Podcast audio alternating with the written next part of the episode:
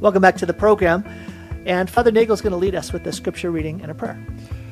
This is, again, um, I thought would choose something from the um, kind of the eschatological part, uh, apocalyptic part of Mark. So this is Mark um, 13 and 24 and t- through 26. In those days after that tribulation, the sun will be darkened, the moon will not give its light, and the stars will be falling from the sky, and the powers in the heavens will be shaken. And then they will see the Son of Man coming in the clouds with great power and glory. Good and gracious God, we do ask you in this um, last month of our year that we might be attentive to our end and to the end of creation, that we might be always acting, speaking, praying, thinking in those terms, remembering that we have a, a telos, an end. And so give us that sensitivity of um, priorities and the final end, which is you, and help us in that journey, we ask through Christ our Lord. In the name of the Father, Son, and the Holy Spirit. Amen. Amen. Amen. Thank you so much, Father Nagel. Uh, so today on the program, we'll talk about the um, the, the gift of being uh, reflective and meditating on these four last things: death, judgment, heaven, and hell. And I think it's important to do that today. Uh, I want to start though with something that, um, again, putting you fathers on the spot just a little bit. Uh, the Office of Readings today. This is again on Friday, Friday the fifth of November. Uh, the reading was from Daniel. I don't know if you remember the reading in the Office of Readings. It um, talked about the. Um, actually, this isn't. This doesn't have. Uh, did I read the wrong reading this Yeah, morning? I think you did. I think, I it's think Second it's from Second Maccabees. Oh man! But still having to do with the uh, end times. It's they're, they're praying for the, the dead who had the idols around their necks. And So I'm exposed. I- Uh-oh. I, I, I should have. You know what? I I have not been using my Divine Office app. I've been relying on my own tabs, no, and I think I landed on the wrong week of the year because uh, I was reading about Daniel encountering an angel, Hmm. and the description of the angel was an awful lot like this description of encountering Right. Jesus in Revelation one, and it just got me thinking about the relationship between angels and God, and how angels don't just they're not just messengers of God, but they actually bear the very presence of divinity in their lives. And the impact it had on Daniel was the same impact that it the presence of Christ had on John. He just fell down like drained of life. And it it I, I thought it was going to be a I thought it was going to be a brilliant entry point into the conversation today, and I just blown out of the water there, fathers. So Well, I'm glad that it, was, that it was your mistake. And I'm thinking, I, am I writing the wrong thing? I'm, I'm, off, I'm off. I've been praying the wrong office for month, for weeks. Maybe or I'm in the wrong volume. Oh. My goodness. so as I was saying, in the Office of Readings today, in the second book of Maccabees, it talks about praying for the dead. So uh, actually, it does. Look at that. Isn't that great? Uh, this is that famous passage, and uh, this all Catholic apologists know Right.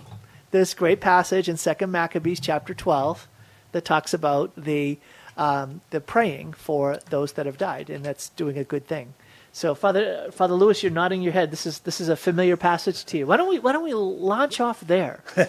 a familiar passage, and also, uh, you know, I, I like Father Nagel feel affirmed that I, I read the right passage this morning. I thought maybe I was in the wrong volume in this entire time, but, but uh, yeah, this uh, for those who don't know the story, in, in the first and second books of Maccabees, they're like an historical narrative in many parts on, on that time between Alexander the Great and the coming of Christ and the the turmoil that was going on and this particular passage is um, they've just fought a battle the, the the Jews led by Judas Maccabeus and and they won and they went back uh, the matter was urgent. They needed to find and gather their their uh, fallen comrades and um, and give them a proper burial.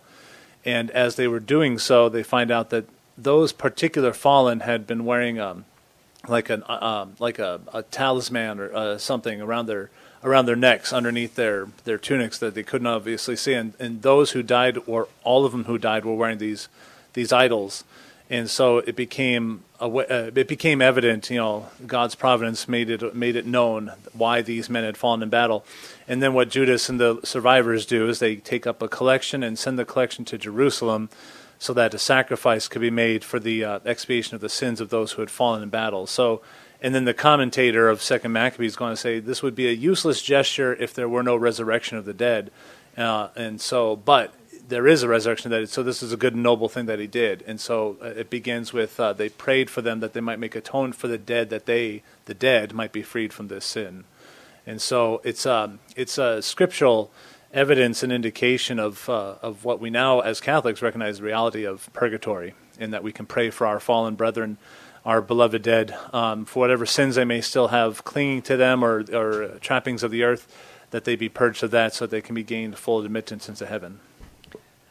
See, I was um, I was listening to a a, a sermon online uh, about All Souls Day. No, it was all it was All Souls Day, and it was about the um, the efficacy, the fruitfulness in one's own spiritual life of praying for the souls in purgatory and it's something that I used to do with um, with a great sense of um, consistency. It was a it was a, it was a, a real part of my devotional life was praying for the souls in purgatory, and I actually have moved a, a bit away from that to praying for souls that are near to death but far from God. It was sort of the Fatima message where it was like, no, you get the souls on this side that are at risk of falling into hell, and put the focus there to, for divine intervention so that they'd be saved. Well, this homily got me to remember, oh goodness, there, there's there's a, a real beautiful benefit that could come to me as well from praying for the souls in purgatory, and that was, what do you think these souls will be remembering when they get to heaven? Who do you think that they're going to be um, interceding for when they get to heaven? They're going to remember you who were praying and offering sacrifices and doing good works to help them finish their race, finish their purification. And, and the funny thing was, I never thought of that. I never mm. really, I never been engaged in that devotion with the idea that, oh, I'm going to have some really like happy souls in heaven who just are going to be like praying for my protection and blessing and praying me out of purgatory when I get there, hope to God. So I, I, don't know. What do you think about that, Father Nagel? Does that do you have any sense of like a connection to the a devotion to the holy souls and to uh, or even just to that, that, that line of thinking about efficacy for your spiritual life? I I do pray for I I think it was it's probably years ago on, on the show I think um, I, I mentioned that I you know when I when I go to confession I usually do adoration every day you can do an indulgence um, if you do adoration that's the sacrament uh, exposition and and you know the usual um, and I usually offer that up for the um, for those who have no one else to pray for them. So uh, usually, you know, oftentimes whether it's a weekly or bi-weekly thing. But I, I have to admit, I didn't. I haven't really thought that you know, it's kind of that one hand washes the other aspect of it. That, that these be people who, um, and I don't know who they are at this point. You know, I, I, just kind of offer that for those who have nobody else to pray for them. But um, I'll have intercessors myself for that. No doubt that uh, a friendship of some of a sort will will spring up here, or at least a, a, a sense of connection. So I hadn't really thought about that either. So uh, again, I'm I think, wow, this I'm better doing better than I thought. How about you, Father Lewis? I have thought about that. That on you know on and off. That uh, if I'm praying for the souls in purgatory and helping them in some measure, that I'm trusting and hoping that they'll be able to return the favor. And I think of like by way of analogy, um, you know, like a like an NFL football game where you know the stars of the show are on the field, but the thousands of fans around them and cheering them on, and somehow the they're cheering, you know, at least in the minds of the fans, it's going to have an impact on the outcome of the game. And I remember this uh, this uh, clip I'd seen. I think it was uh, it was uh, Philip Rivers when he was still playing. I think he just retired. A very solid Catholic. Also, he's the quarterback for the San Diego Chargers back when they were in San Diego, and um, and I think he personally at one play the quarterback ran in for a touchdown and and at the end zone there was a group of sisters in the front row and so he went right to them and gave them the game ball at that moment and um, and all the rest and all these other adoring fans so they were like cheering for him, and he kind of returned the favor. And of course, he would be drawn to the sisters because he's Catholic. And I like that idea too that he's in the contest, he's in the battlefield, and and uh, and when the battle is won, then he can go and personally thank those that were helping him all along. In this case, the sisters who were cheering for him. And I thought that was a nice image of kind of what I reaffirming kind of what I hope and pray for all along that I'm helping them. I hope they'll help me in return. So you know, it's um, it, it's it's a devotion that doesn't get a lot of attention today.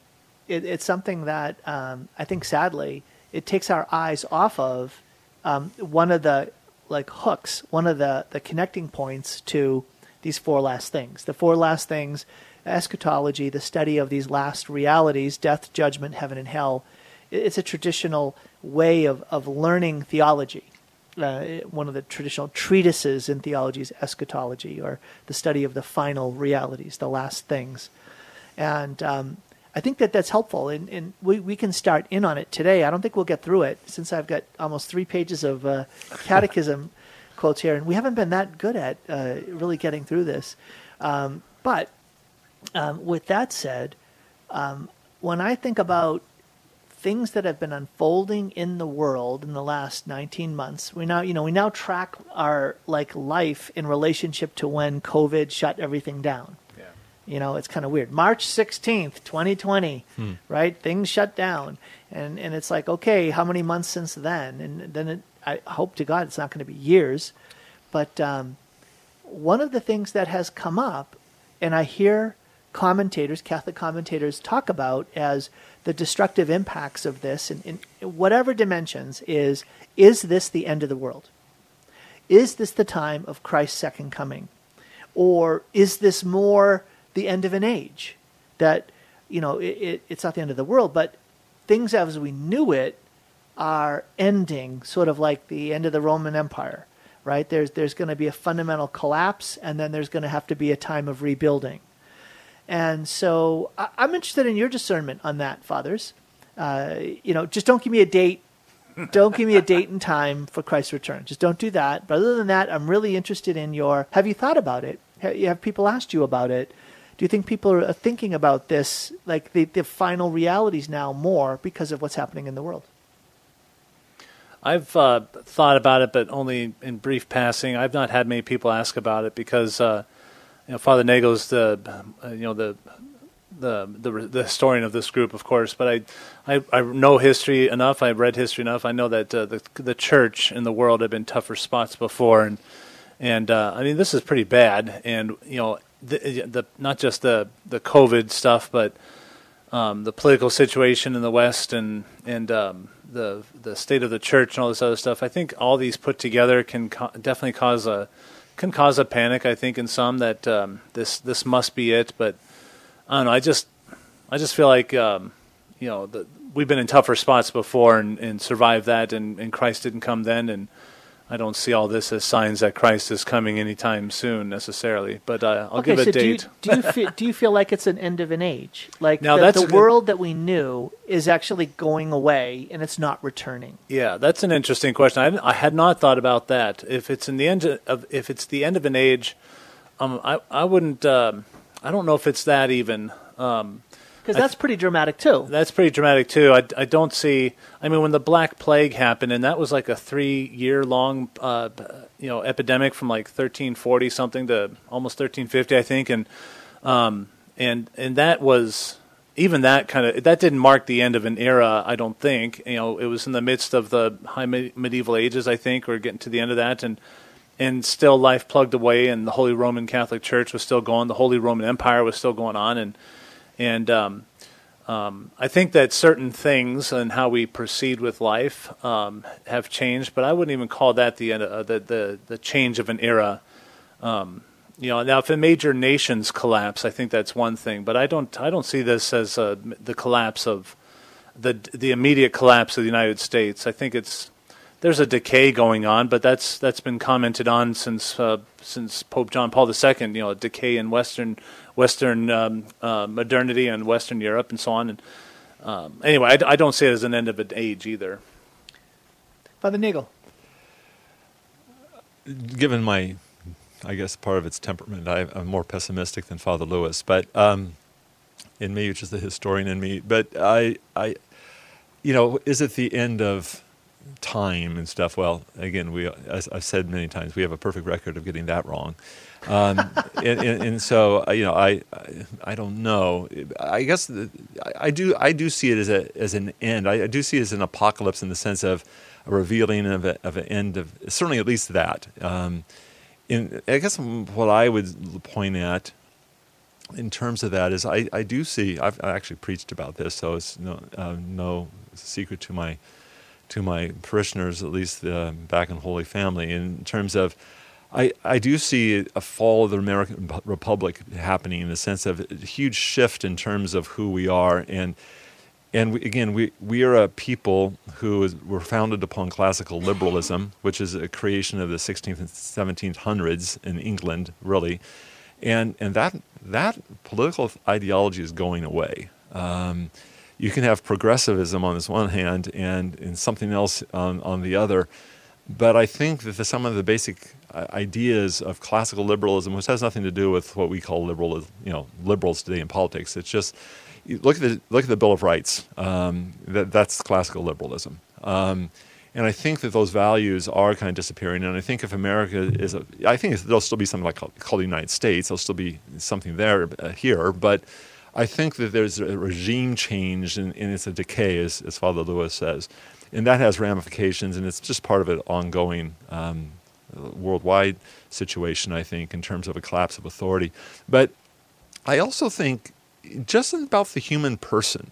And I think I, I plug part of this into technology and where technology is going, whether it's, you know, um, again, the, just the, the computer and, and, internet and artificial intelligence and all that sort of stuff, what it says about the human person.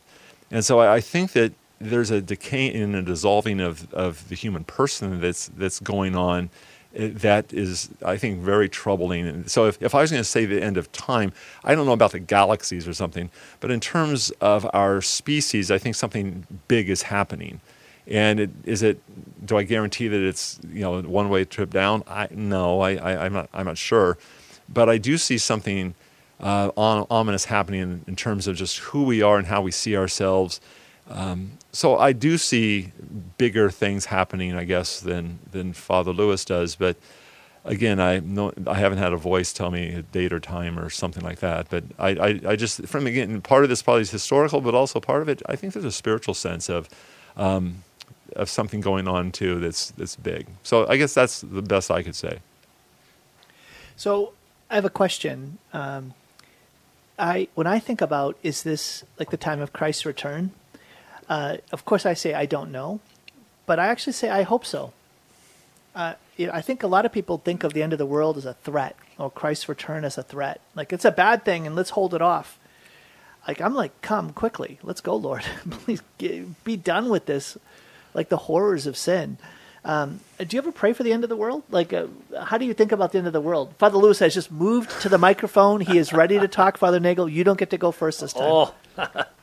I I I, uh, I do uh, I do pray for Christ's coming. You know, the end of the world makes it sound like you know the world is going to blow up or something like that. But in private prayer, I've I've I've thought like you, like let's just let's just get this over with. Particularly in those days when things are like this is uh, not a personal bad day. I kind of like observe what's going on in society. Like uh, enough's enough. Do you ever say like, Lord, why do you put up with us? Just I, am serious. Yeah. I say that. I, I I repent on behalf of the whole world. Yeah. I, I've come before God so many times. I tend to do it outside, like just looking up at the sky, because like I need to like see the whole universe, and I'm like, God, you are so big, and so powerful, and so good, and so wise, and I am on behalf of all humanity.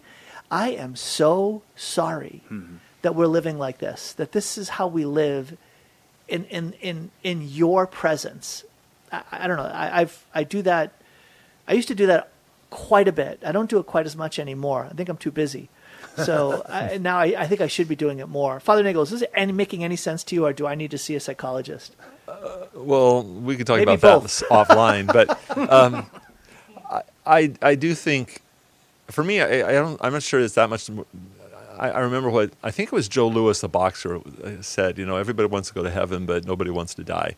And so I, I, I do think, in some sense, I see the end of the world kind of like death in that an individual's death. In that, yeah, I, I, I, want it, but I just don't like the transition getting there. Um, you know, I, I'm not looking forward to dying, but afterwards, yeah, that'd be great. Um, so I, I, sort of think of that in terms of the end of time as well. I think, you know, again, it would be, a, I think, horrific time. I, I don't think it's all going to just get better, better, better, and then Jesus comes. I think it's going to be a collapse, collapse, collapse, and then, as you say, you know, Jesus said, "Okay, let's just ring the curtain down on this thing." Um, so I would not look forward to that experience, but I would look forward to Jesus coming, just not the preparation for it or the the, the, final act, so to speak. Yeah, I um, uh, think about this idea of uh, I want to get to heaven, I don't want to die. Um, someone told me about this. I mentioned it on a program last week. I'll mention it to you, fathers, and see if if this is like what or this is like oh yeah, I've heard that too. Um, transhumanism, this idea that there's an entire movement attempting to get human beings to be essentially immortal to not die by somehow like disconnecting their brain or their head and or adapting their body technologically, medically, biologically, so that they don't die. Um, and and I had not. I mean, I'd heard the phrase transhumanism, but I didn't know that. I never connected it to that idea. Um, and and I'm like, whoa, that's kind of weird. And and for me, it's weird because it it was what Saint Augustine identified in the post-fallen world as the only hopeless state. Uh, before he he basically said, and you've heard me say this before, Father Nagel, but it's worth repeating now as we talk about the four last things: death, judgment, heaven, and hell. Death. That um, that death was not part of God's plan. That before the fall, um, Adam and Eve had the possibility of not dying. That was this is Augustine, and he said after the fall, the only hopeless condition is being having it be impossible to die, not being able to get out not being able to get out of a fallen world where there's death, uh, where there's suffering and pain and, and brokenness and, and all these disordered passions and all that. He said that's the only hopeless state, is being unable to get out. And yet, demonically, today, you have people striving to say, let's create the conditions where we will never die. Isn't that fascinating? Like, just like this reversal, this reversal of a Christian perspective on life and death, and let's call it a, a, a perspective that is absolutely enclosed and limited by the bounds of this world and what we are conscious of in this world. What do you think about that, Father Nagel? Well, that's what I was sort of referring to when I was just a moment ago when I, I say I see this as the end of age and, and possibly the end of hum, the human species. By that I mean it, it could be something nuclear war, biological warfare, or something like that. But but again, uh, another possibility would be that transhumanism, where again one of the ideas is that you would be able to upload your the, the electrical you, who whatever is happening in your brain, into the computer, and so you would still retain you you know your identity, but you wouldn't be attached to any biological organic body or anything. Okay, so that's even beyond what I came up with. Yeah, so, so that's that but that's so what that's what uploading your consciousness. Like yeah, your, yeah. Okay, so wow. so that would be the sort of Silicon no, Valley. thank you. Well, but people are, are that's that's the goal, and, and and there are powerful people down in Silicon Valley who are, you know, again wanting this, desiring this, working for this, and and again it. But I would say it's going to be the end of humanity. Maybe not the end of the earth or something, but we're no longer, you know, we're we're in flesh creatures. I mean, and so this is you know again talking about the end i would say that's that's those are the dangers where i say this is our technology is again, it's getting us into all sorts of trouble because we can't handle it. And so, anyway, I, I see that as as as, um, as possible. I, I don't know if they'll ever be able to do it. Maybe who knows? But if they do, it's you know, I think it's a brilliant idea though of what you just mentioned, Tom, in terms of yeah, that's we are stuck. we, you know, think about even non-Christian religions, the idea of reincarnation that's not a great thing to be reborn again. You're stuck in there. The, the, the ultimate point of those religions is to get out, uh, um, get out of that uh, Groundhog Day repeating of life, you know. So uh, I think there's an insight there that we have as well, saying, you know, um, we're all striving to get out of this earth to this other realm and closer contact with God. So I, yeah, I, I hear you. I, I think that's um, it, it's definitely something that people are thinking about, and as technology increases, I think that that's going to be a temptation. Father Lewis. Well, I just was thinking, like, where does where does this come from? Where did that flip come from? Where Saint Augustine says that's the most hopeless condition is to not be able to die, and now we're now we're getting things like you know the metaverse by Facebook and so on. These new ways to you know potentially perpetuate our our cognition, I guess. And you know, if we've lost a sense of God and we've jettisoned God as a, as a as a world in many ways, pretty pretty successfully and pretty consistently for a while. Then, if there's no God, then then why in the world would we fret about sin? So there's we've lost a sense of sin, and if we've lost a sense of sin, then we've lost a sense of why there is death in the first place as a remedy for sin, a remedy to get out of this broken world that has been broken by sin, so that we can be restored to the glory that God has had originally had minded for us in the beginning. So I see the progression there. If we've jettisoned God, then we've jettisoned sin, and then therefore death actually has no more meaning. You know, because you know, it, it, it would be a hopeless. It would that would be the hopeless thing. If right. if I'm going to die, there's no there's no point to it. Well, you've you've subtracted the point for it in your own in your own understanding of reality. You know, it's um, we're actually coming up against a break, and when we come back, um, I want to pick up off of this and move into the catechism and see how that can sort of shape some of the the conversation as well. Um, uh, there's so much there, and we haven't touched it yet, and so we are going to get beyond the introduction today on the program. This is Tom Curran with Father Kurt Nagel and Father Jeff Lewis, and we're reflecting on the um, the four last things: death, judgment, heaven, and hell on Sound Insight. Back in a minute.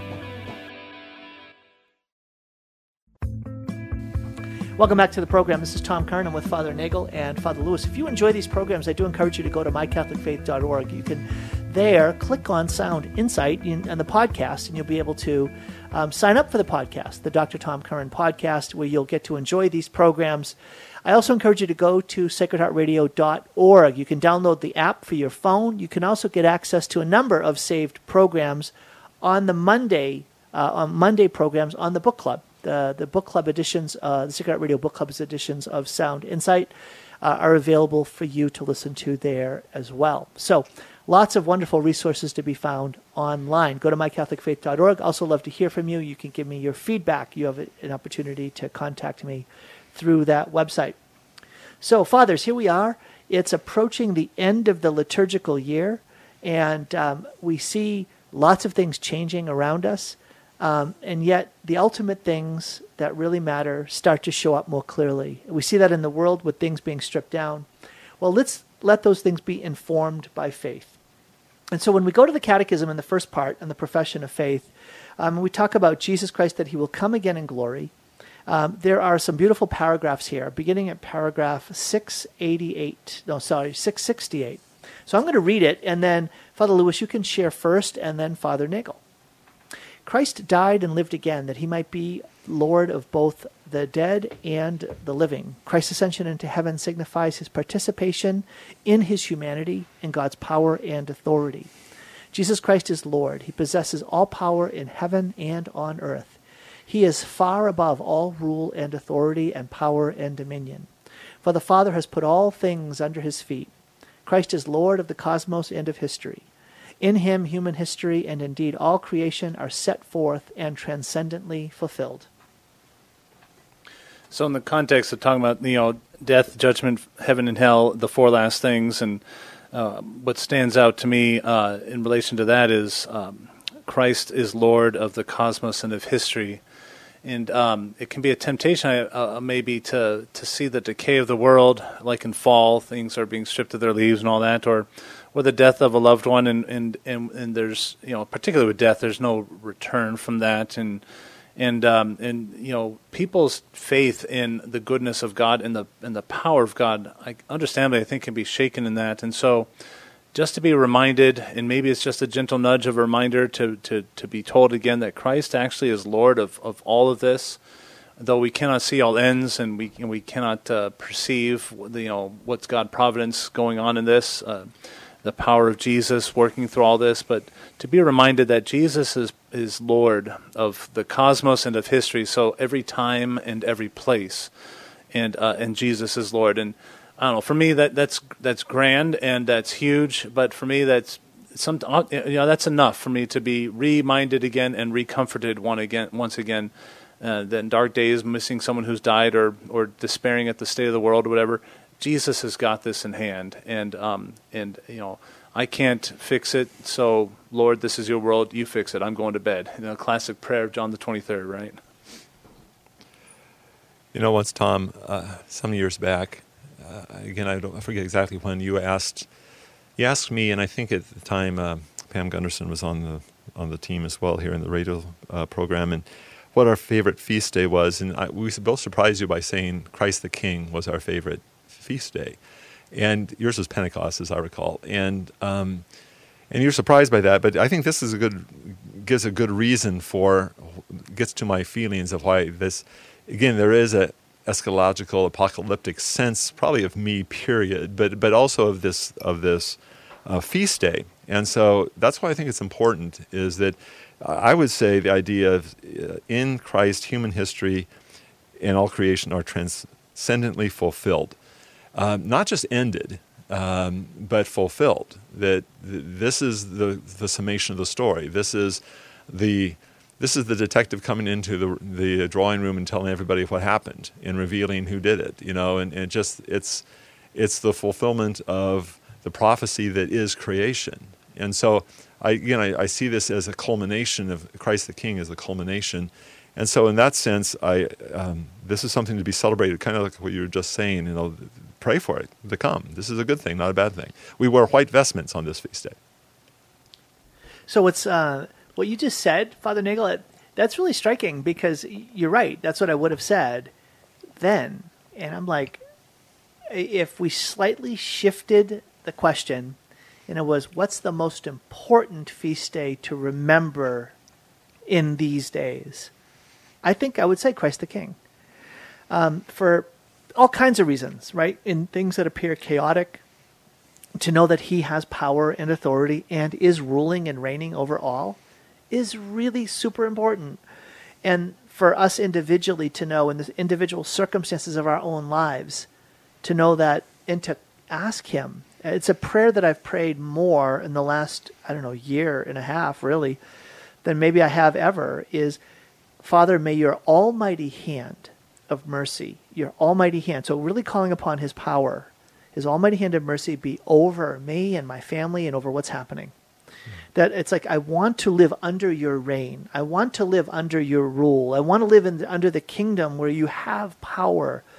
I've prayed that so like clearly, intentionally, um, and, and, frequently in, in the past couple of years. Mm. And, and I think it's because things appear to be a little bit chaotic But on another dimension, it's like, wait a minute, who, to whom am I bowing? Like in, in the actual decisions we're making day to day regarding behaviors and attitudes, regarding decisions for our lives, am I really honoring Christ as king? Or am I straddling the issue and trying to have it both ways? Um, I think that that makes this feast just that much more important. Mm-hmm. What about you, Father Lewis?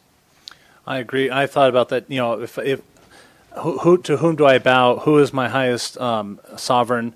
And um, I thought about these things, too. and it takes a great um, act of humility, I think, to to recognize that God is God and I am not, or or you are not, or he or she are not. You know, God is God, and um, you know, on the one hand, you know, how dare you? Of course, I'm the uh, self-autonomous one or whatever, but but in the end, I, I, for me, that's that's another source of comfort is that um, I don't have to be the one to to solve the problems, and furthermore, I can't. I don't have the power, but but Jesus can. So please do. This is uh, something. Actually, it's a, a six-word prayer I've heard from Father John Riccardo in a podcast earlier this week. You know, he came up with the six six word prayer. I can't, you can. Please do. And so I'm just gonna. I thought it was great. I like that. I've yeah. never heard that. Yeah. It's so just you know I can't figure this out. I can't do this, whatever it is, but but you can, Jesus, because you're God, and so please do. And uh, and that's a self surrender. Just let it go and let God. And um, I, I just take great comfort in that. And it is humili- it is humiliating if I think I'm all that in a in a bag of chips, but it's also humbling in a good sense too, of course, because I I just need to know my place, and my place is underneath God's uh, gentle yoke. That's kind of like uh, Father Ruotolo's prayer uh, that Jesus, you take over, right? Jesus, I abandon myself to you. Yeah. Take care of everything. Mm. I, that that prayer. Are you familiar with that prayer, no. Father? Uh, you have to look it up, Father Dolindo Ruotolo, and it's a it's a Jesus, you take over. And I send that prayer. It's actually Jesus like talking to the soul, and that's the form of it. but it is so consoling to people who are in situations that just feel out of control.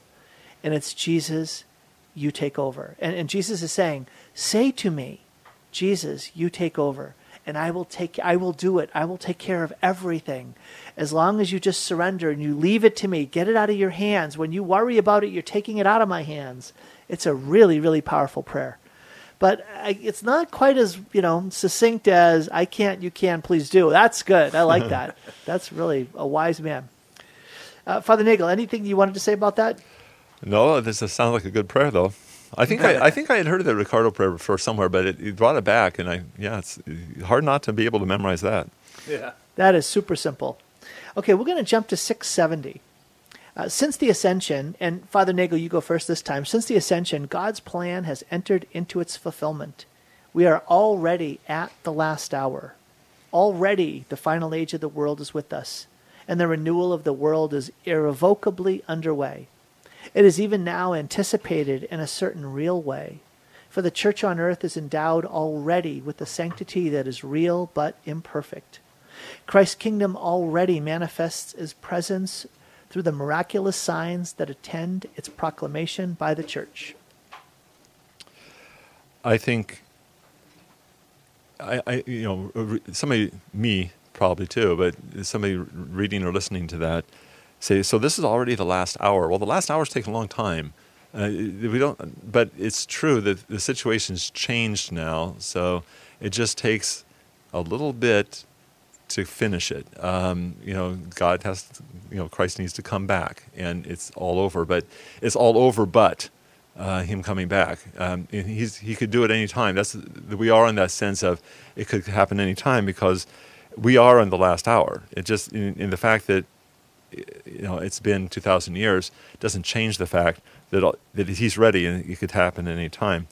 The other thing I think is something we've always you know, in past shows and just a lot of what you talk about, Tom, is the this the the quest for and the opening eyes of miraculous signs. Because I think again, Christ's kingdom's already manifests its presence through miraculous signs that attend its proclamation by the church. I think not enough, enough of us have experienced that or believe that. They say, well, it used to be that way. But again, talking about the Holy Spirit and in the way in which uh, today's miraculous signs and wonders are happening, I think that's an important message so that this paragraph makes more sense to people. Yes. Father, I'm gonna, uh, Father Lewis, I'm gonna ask you to hold off um, eh, because we're the, the, we're at the imminent approach of a commercial break here. We have to take a break, and when we come back, it's upon us. Then we'll give you a chance to reflect on this the paragraph too. last hour. the last hour. Back in a minute with more sound insights. Welcome back to the program. This is Tom Curran. I'm with Father Jeff Lewis and Father Kurt Nagel, and we're reflecting on the four last things. And uh, paragraph 670, Father Lewis, anything you want to share about that? Yeah, I was struck by uh, the repetition of already. I, I, I, counted there's four instances of already. Already we're at the last hour. Already the final age. Um, and um, the renewal, uh, even now, so there's a, a, variation of already, even now anticipated in a certain real way. The church is endowed already Christ's kingdom already manifests, and and the repetition of that, uh, just as you were reading it, Tom, was um, enhancing in me a, a, this heightened sense of urgency, this urgency that um, at any moment the curtains drop, and um, am I going to be ready? Am I living?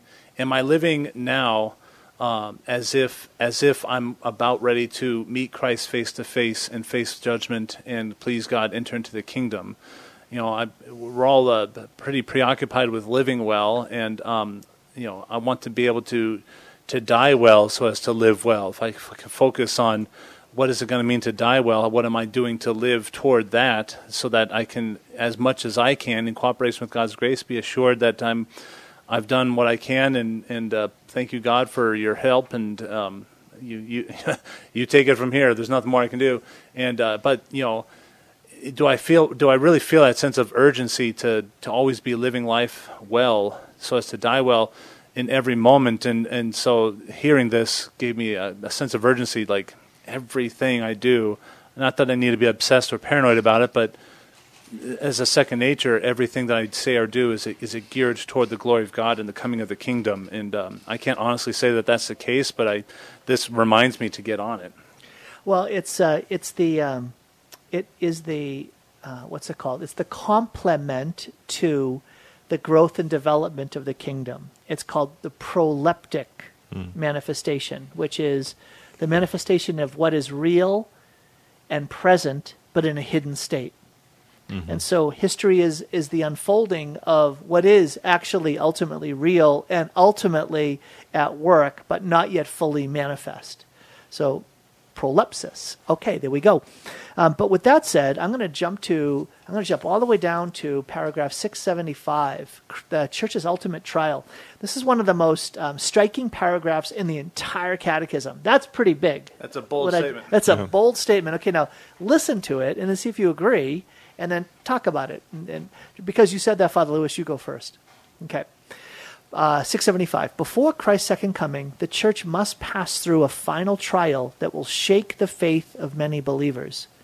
The persecution that accompanies her pilgrimage on earth will unveil the mystery of iniquity in the form of a religious deception, offering men an apparent solution to their problems at the price of apostasy from truth.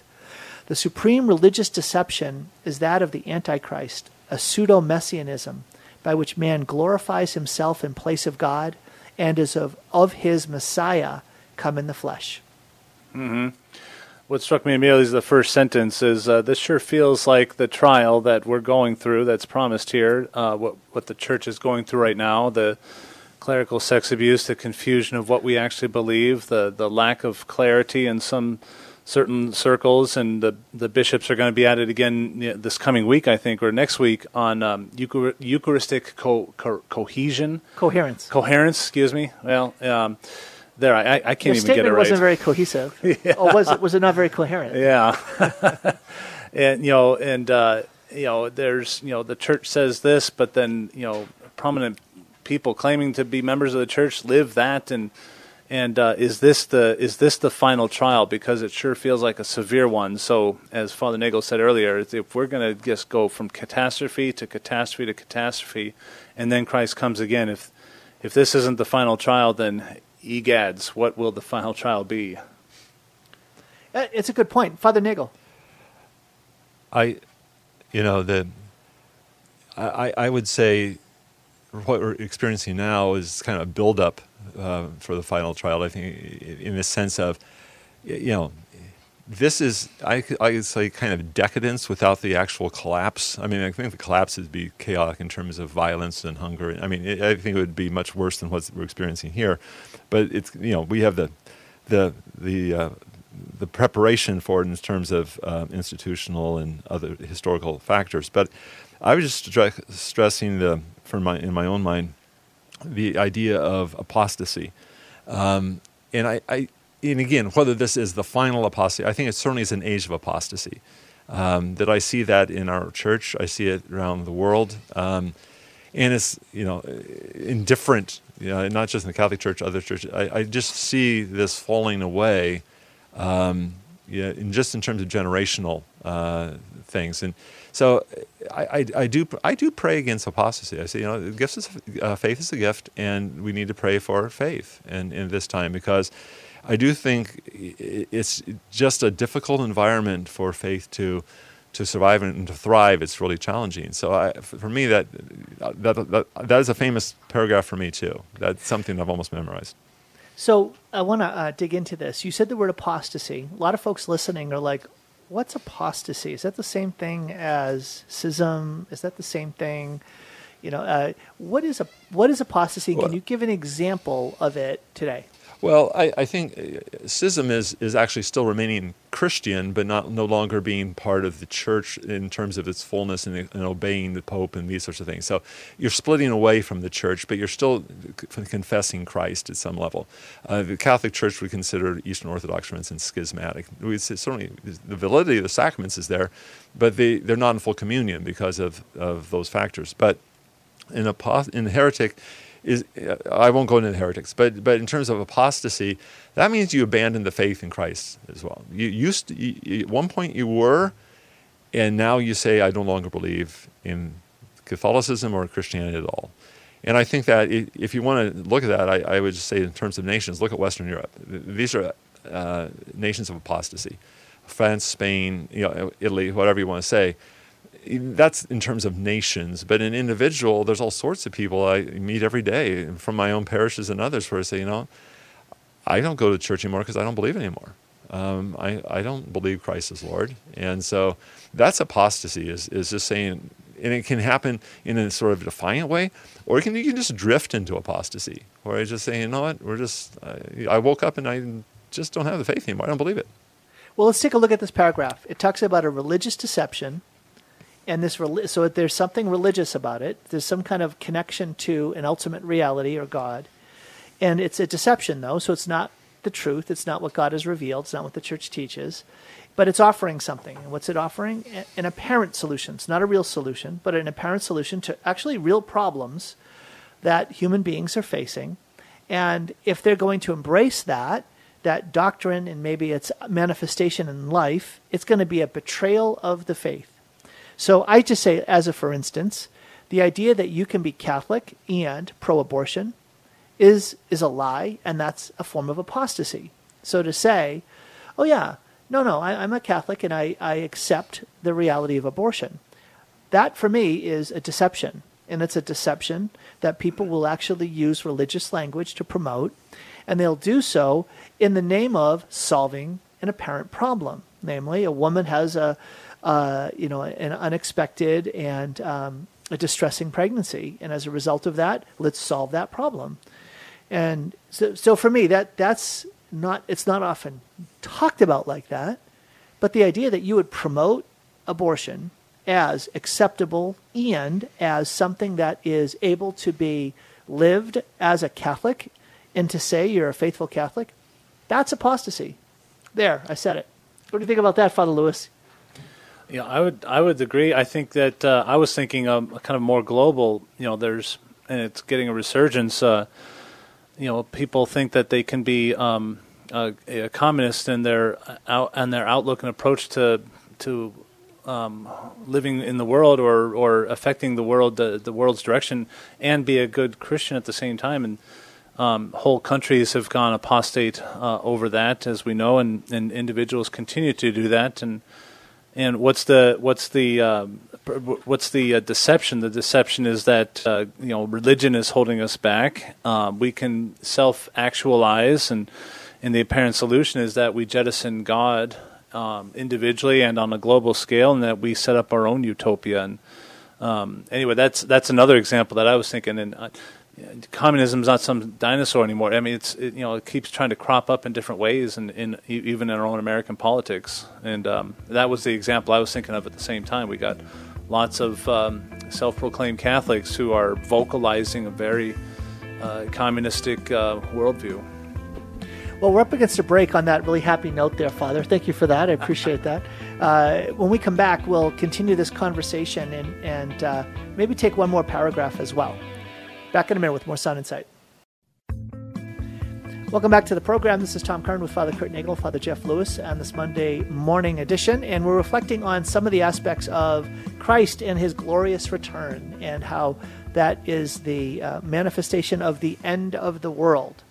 Um, I've got one more uh, one more paragraph I want to get into under the church's ultimate trial. It's 677, and this is another one of those like, whoa, strong paragraphs.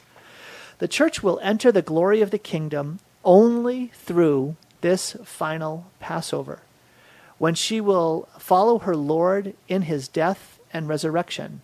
The kingdom will be fulfilled then, not by a historic triumph of the church through a progressive ascendancy, but only by God's victory over the final unleashing of evil, which will cause the bride, his bride, to come down from heaven. God's triumph over the uh, revolt of evil will take the form of the last judgment after the final cosmic upheaval of this passing world. I gotta say, whoever wrote those paragraphs was probably having a bad day, right? Father Nagel, what do you think about this? Oh, that's that's where the paragraph, from what I'm saying, is that it's going to be really bad uh, in, in a sense of the church loses. I think it's something now Christ wins, and you can say the church triumphs because it's the body of Christ. But it's not like there's going to be suddenly more and more Catholics and people are going to convert, and pretty soon here on earth things are going to get better. Um, I don't think that's how it ends. It gets worse and worse and worse, and then it ends. Um, and so, in that sense, it's you know Tolkien used to call about the long defeat. Um, that again, in earthly terms, we lose. In in the ultimate terms, we win. And so you sort of have to take that into your account of saying, you know, we're not guaranteed happiness or, or a smooth ride or pleasure here on this earth. Quite the contrary. Um, that's the trajectory. It's not like, you know, the arc tends towards goodness and happiness. No, it doesn't. It, it, it does. It, so I, I, think that's a, a bracing paragraph. But, but again, that idea of how do you think the end? Yeah, is it a happy ending? Yes, but not the way you think it is. Well, it's just one way of saying it is um, when the you know a church puts together a five year plan. Typically, that plan involves the church growing in numbers, growing in uh, effect, growing in the number of like programs and initiatives, and it's leading to all these advances.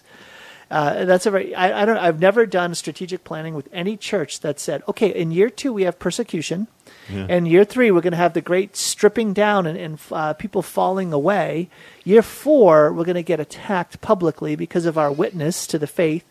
And then in year five, we're going to be scattered to the four winds because of the attacks that are going to come against us. Right? That's not how we think about things. What do you think about that, Father Lewis? Is that part of your five year plan? Uh, it will be now. We got to prepare. But what's funny, uh, what I was uh, smiling at is that uh, that five-year plan almost it almost sounds like what uh, what Cardinal Francis George had uh, kind of famously said when he was talking about the state of things in our society. He said, "I will die."